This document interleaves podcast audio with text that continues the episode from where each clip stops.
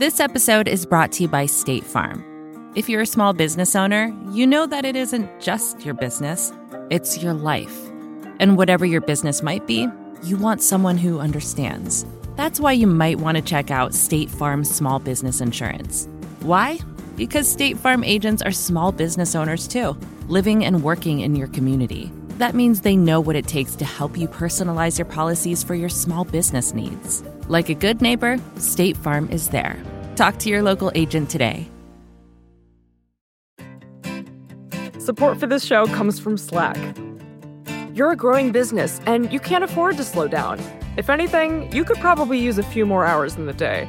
That's why the most successful growing businesses are working together in Slack. Slack is where work happens, with all your people, data, and information in one AI powered place. Start a call instantly in huddles and ditch cumbersome calendar invites. Or build an automation with Workflow Builder to take routine tasks off your plate. No coding required. Grow your business in Slack. Visit slack.com to get started.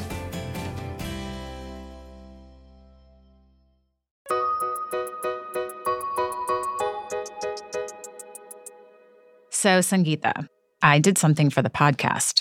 Tell me about it. I started swiping again, but not on a real dating app. This was a simulated dating game, Monster Match. I thought it might help me understand how real dating apps work.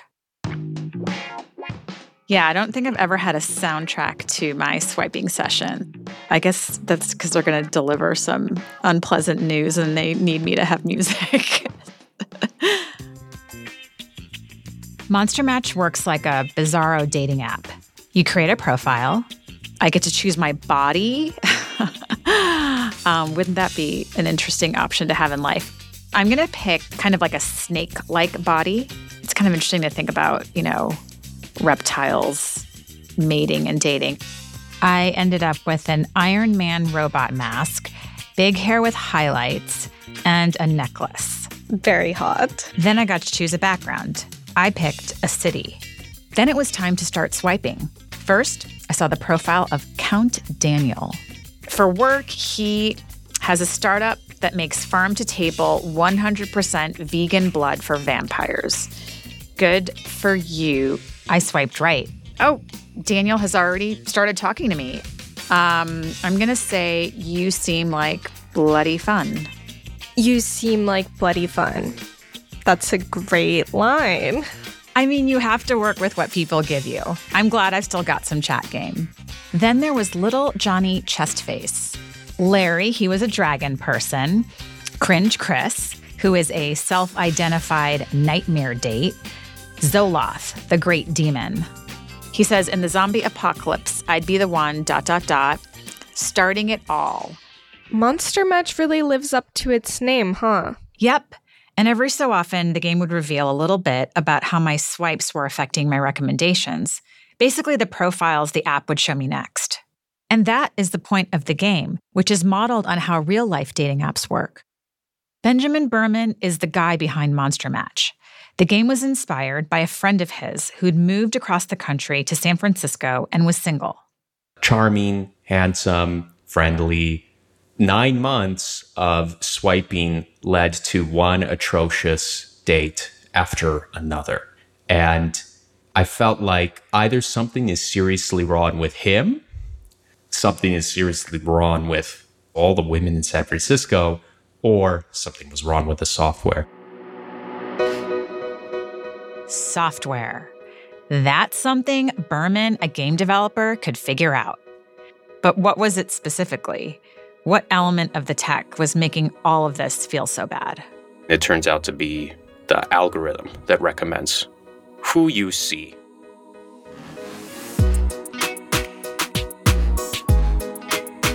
This is Land of the Giants. Dating apps use algorithms to determine who users see and what kinds of matches they have access to. Some apps brag about their algorithms, some won't talk about them at all. But none reveal exactly how they work. Which means users are at the mercy of technology that few people understand, but is all powerful when it comes to matching them with potential partners. So, how good are these algorithms? And when users feel like they aren't working, can they hack the system? Asking a dating exec how their matchmaking algorithm works is like asking Coca Cola for its top secret Coke formula. You never get a straight answer. But I asked who I could, what I could, when I could. Like Jonathan Badeen, co founder of Tinder. There's like an urban legend around the Tinder algorithm. Did you guys ever rank people based on attractiveness or desirability, like hot or not? It was an algorithm that was essentially based upon the number of swipe uh, right swipes that people would get and that would eventually give you some sort of score and you could then show people others that had more similar types of scores to themselves Badeen says this concept is called an elo score which is also how chess players are ranked in competition if you beat a high ranked player your ranking goes up a lot on Tinder, if a popular person swipes right on you, then you will see more attractive people on the app. That sounds like high school BS at scale. That sounds like a popularity contest. Doesn't it? Badeen's no longer at Tinder, and the company says ELO scores are gone too. Tinder says that today, the app has a recommendation algorithm that factors in how active you are on the app, your profile details and photos, your swipe history, and how often your profile is liked, which still seems like a popularity contest. When we asked Bumble about its algorithm, we got a somewhat opaque answer. A spokesperson told us that the algorithm learns from your history to serve up matches. That sounds so vague. It could describe a lot of things. Totally. There are apps that will share a tiny bit more about their algorithms because the algorithm is a big part of their marketing and their pitch to users. Oh, that sounds like Hinge. Exactly. I asked former design and product VP Tim MacGougan about it. The most compatible feature on Hinge uses an algorithm that pairs people together and it uses something inspired by close to the Gale Shapley algorithm. You'll actually see this come up in Hinge's marketing. Its special proprietary algorithm was modeled on the Gale Shapley algorithm, a complex matching formula which won its creators, a couple of mathematicians, a Nobel Prize. So that's cool.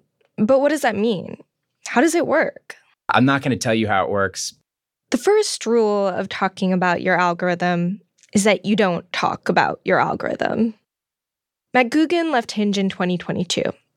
We followed up with Hinge, and a spokesperson didn't have much else to add to MacGougan's explanation. Matchmaking algorithms go back to the OGs. Match.com and eHarmony touted their recommendation systems to distinguish themselves from freewheeling online chat rooms. Amarnath Thombre, the CEO of Match Group Americas, told me that these recommendations were rudimentary at first. Users came in and they filled out this is who I am and this is who I am looking for.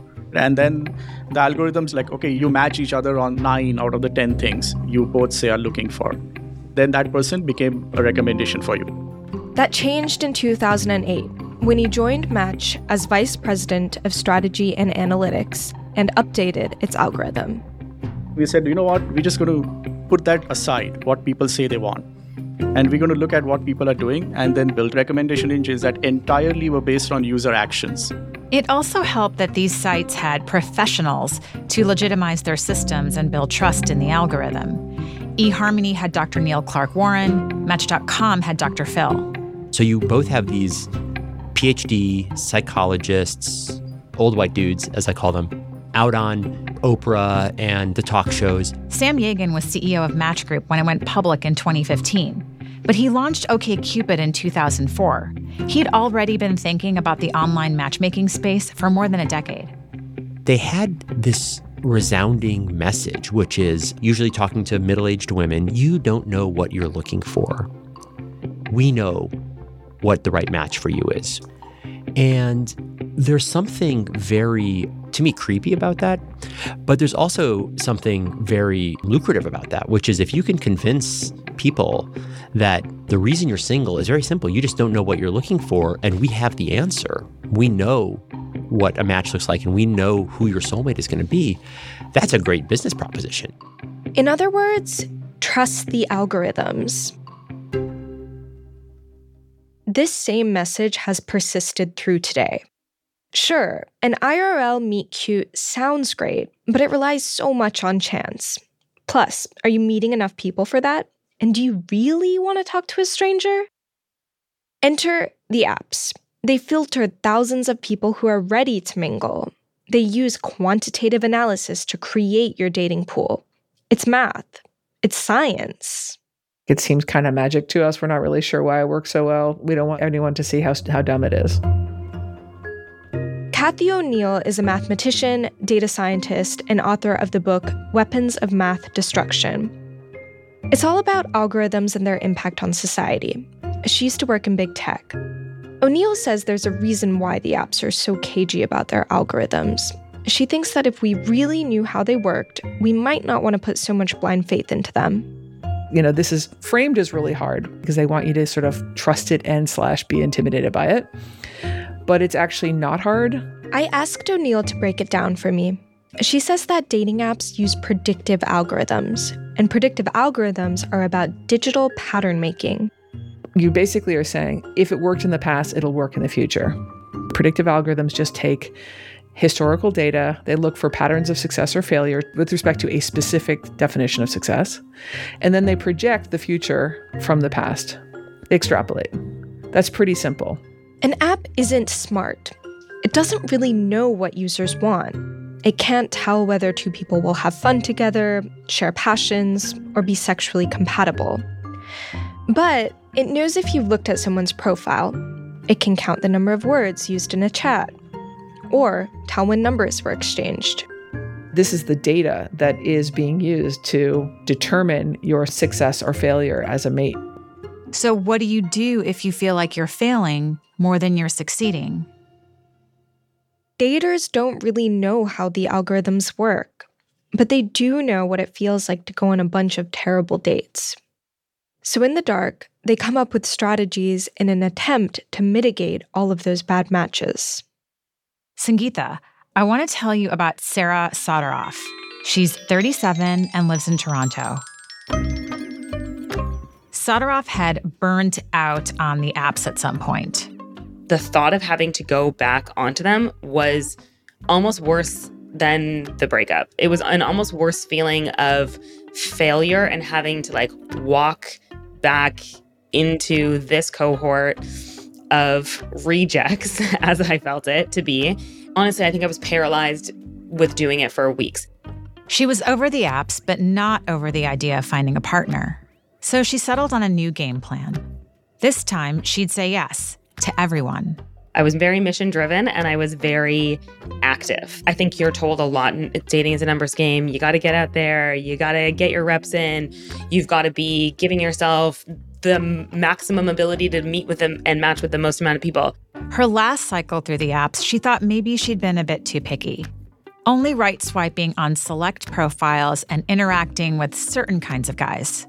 But then she felt like she wasn't getting the matches she'd hoped for. I tried to open that up to say you never know if you're going to have a connection with somebody. On Hinge, I would say yes to anybody who had messaged me, or I would match with anybody who had messaged me because that's the option that they give you, and then have those conversations. But Soderoff's new approach bombed. She could feel the algorithm adjusting to her new preferences, but not in a good way.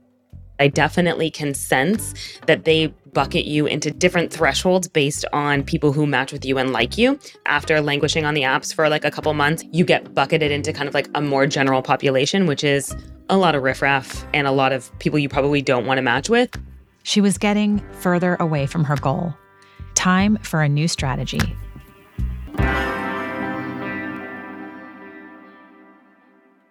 Hinge says its recommendation algorithm suggests compatible users who'll like each other back. It was a glimmer of direction, so Soderoff grabbed onto it and leaned in. When you first start matching, um, swiping, and liking, it will say, We're getting a feel for the kinds of person you like. And so I think you think, Oh, the app is reading my behavior. I think it might make the user experience more enjoyable because you feel as though you're getting people who are actually better tailored to you. She reset her criteria, made her own filters, tried to give Hinge's algorithm enough information to go on, tried to be a model Hinge citizen in hopes of getting better matches. you get higher quality matches if you tend to interact with a prompt. I think it leaves you with some level of comfort. You're like, oh, the app is working for me. The app is looking out for me, which is a fantastic behavioral trick. But this comfort didn't last long. I'm often offended by the people they think I'm most compatible with. I'd love to learn from them what that compatibility is actually based on because you'll see that and say, I'm not physically compatible with this person. We don't have the same interests. So, where does this algorithmically match me as a compatible person there? So, that wasn't working either. I think there is a certain sense of like, let go and let God. The algorithm is going to present to me people who are good matches for me. Maybe I'm a bit scorned, but I don't think it's working for me. I don't think the matches that I have been given are of any interest. I would say to me, uh, that is just a big gray hole.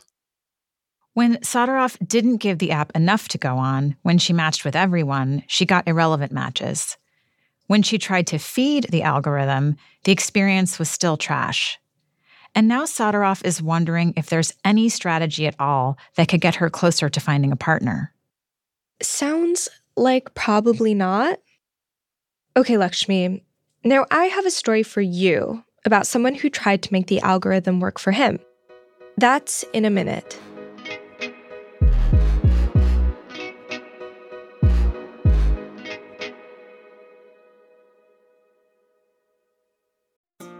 This episode is brought to you by State Farm.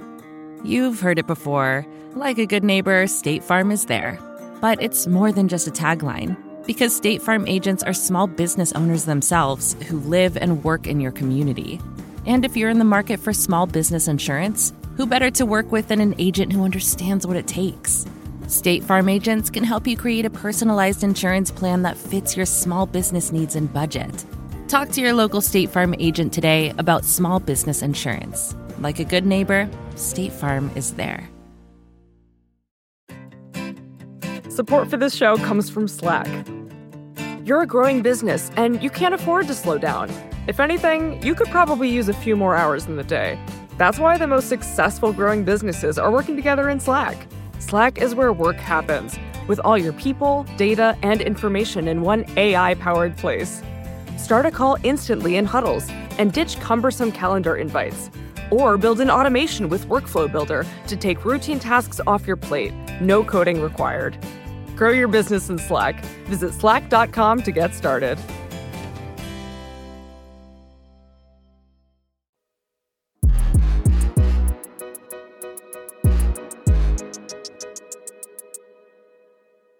Jeremy is 30 and lives in Philadelphia. He's on dating apps and has a very specific understanding of them. As an app designer, I pay a lot of attention to the patterns and behaviors and I guess just methodologies behind the apps that I use on a daily basis. Jeremy asked us not to use his last name because he works in tech and wanted to speak frankly about his experience. These days, he does all right on the apps. My friends call me like generically attractive, and I think that that's something that I like exploit or like at least lean into on dating apps where I'm like, okay, well, I'm like a 30 something white male, decently not ugly. I end up with like quite a few matches on dating apps. But there was a time when that wasn't the case, when, despite his efforts, he didn't have an abundance of matches. He used to make his profile as true to his personality as possible. He talked about his actual interests, like going to museums and concerts. He gushed about his love for experimental film. But it all backfired. I realized, like, oh, I'm just not going to care about constantly scrutinizing every detail and updating the, my dating profile because of, you know, it was just um, never really seemed to get anywhere. So he went back to basics, literally. When I started getting a lot more matches on my profile, it was because I had just like things that were meaningless, it's definitely discouraging to know that like what's generic and watered down kind of works best. What does generic Jeremy's profile look like? Can you give me like a sample of one of your prompts and like what what are the photos? I think my current about me is like my interests include like getting lost and listening and that one seems to like convert the best. Getting lost? What the fuck does that mean? I don't know. It's just something I thought of I thought was like really stupid and then it kind of worked. For Jeremy, volume was a success. The more matches, the better. And that meant engaging in a bit of Jeremy erasure. He walked me through his photos. One with his mom, check. Another with a dog, check. If you look up tips to improve your dating app profile, moms and pets are huge. This one is a new addition, just a photo of me blowing bubblegum. Um, I think it works fine. Maybe it makes me look funny or something. It's still very generic. And then there are the prompts. This is a good one that says, "We'll get along if you can laugh." That's it. That's a killer. You know, that's a real, that's a real charmer there. So basically, the more personality you show, the worse for you. Yeah, that's what I found for sure. Jeremy says his strategy to lean into his generically handsome white maleness has gotten him more matches. But have they been better matches? I'm not like, wow, this person is, you know, I'm never, never like, wow, they're really getting like who I'm going for. You know, I would say it's like almost the opposite. It just feels like an endless abyss of individuals. For Jeremy, more matches was the goal. He'll venture into the abyss and sort it out from there. For Sarah Soderoff, quality matches were the measure of success. So, two cases two people trying to game the apps to get the results they want. Each of them had a hypothesis. They ran experiments and adjusted parameters. They gathered data on results and came to conclusions about how the apps work. But the truth is, they don't know. They're just trying anything to make all of this feel a little bit better. But there are people who do know. They don't need to experiment in the dark because they've got all the variables laid out right in front of them. The apps may not be willing to demystify their algorithm, but we found someone who would. Fanyin Zheng.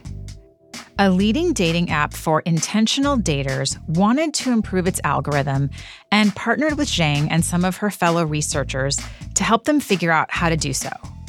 It wasn't Hinge, but it is fair to say that this app functions a lot like other leading apps. Zheng is an assistant professor at Columbia Business School. She studies how data can improve business operations. For this dating app, she was asked to figure out how to increase the number of matches on the platform.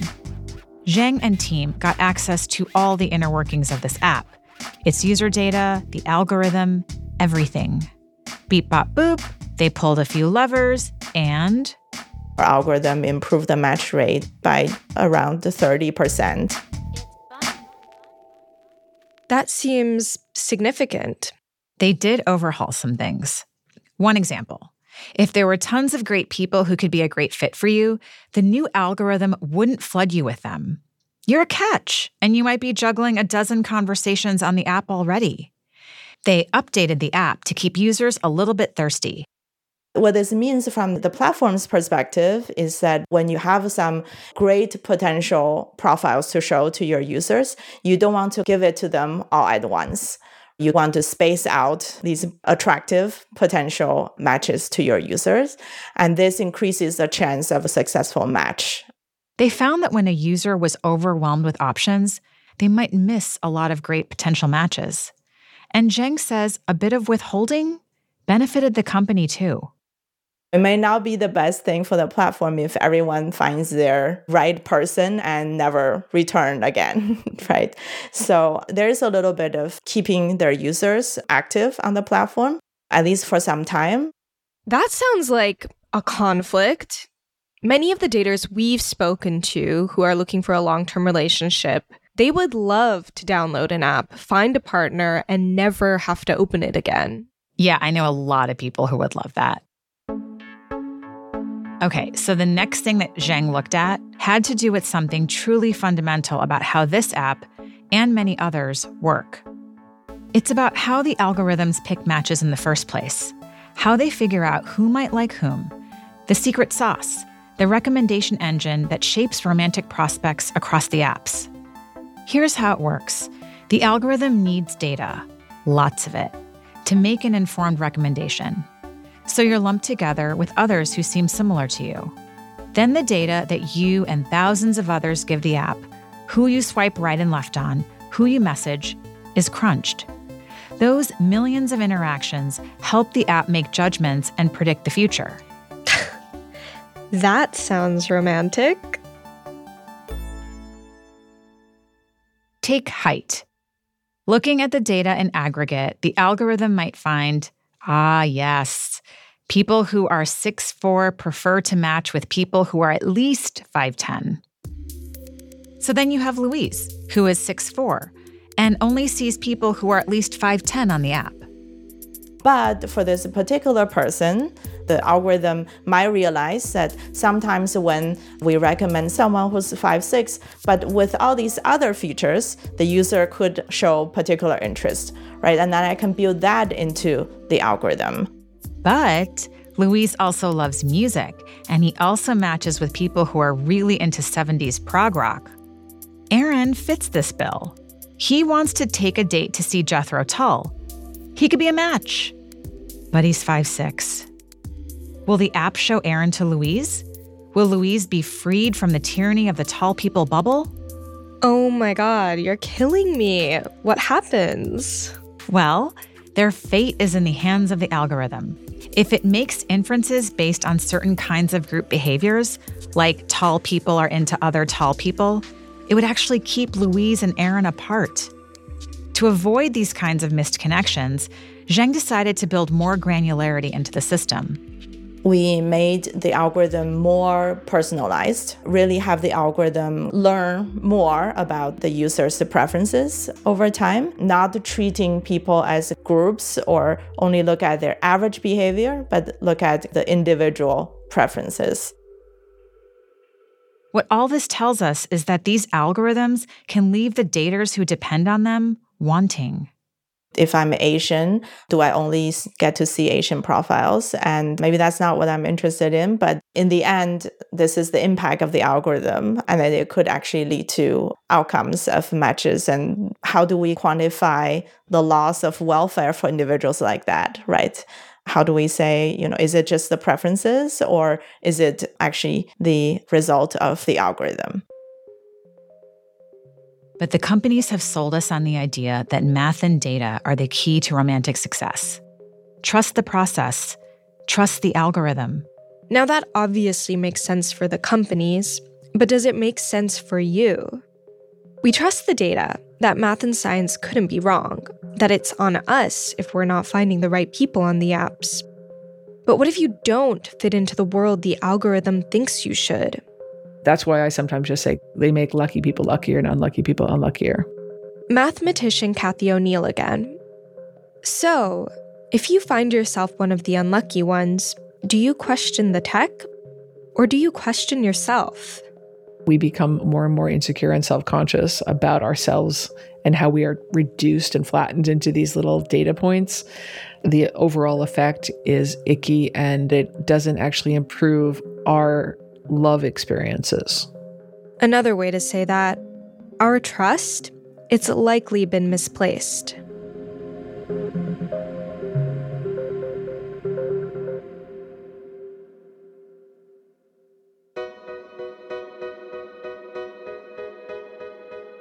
There's another company that is trying to build trust in online dating, not through technology, but through culture. And it's working. It has 22% of the market share in the US and presents a serious challenge to Match Group's dominance. The story of Bumble, next time on Land of the Giants. Land of the Giants is a production of The Cut, The Verge, and the Vox Media Podcast Network. Oluwakemi Aladesuyi is the show's producer. Cynthia Betubiza is our production assistant. Charlotte Silver fact checked this episode. Jolie Myers is our editor. Brandon McFarland is our engineer and also composed the show's theme. Nicole Hill is our showrunner. Additional support from Art Chung. Jake Kastrenakes is deputy editor of The Verge. Nishat Kurwa is our executive producer. I'm Sangeeta Singh And I'm Lakshmi Rengarajan. If you liked this episode, please share it and follow the show by clicking the plus sign in your podcast app.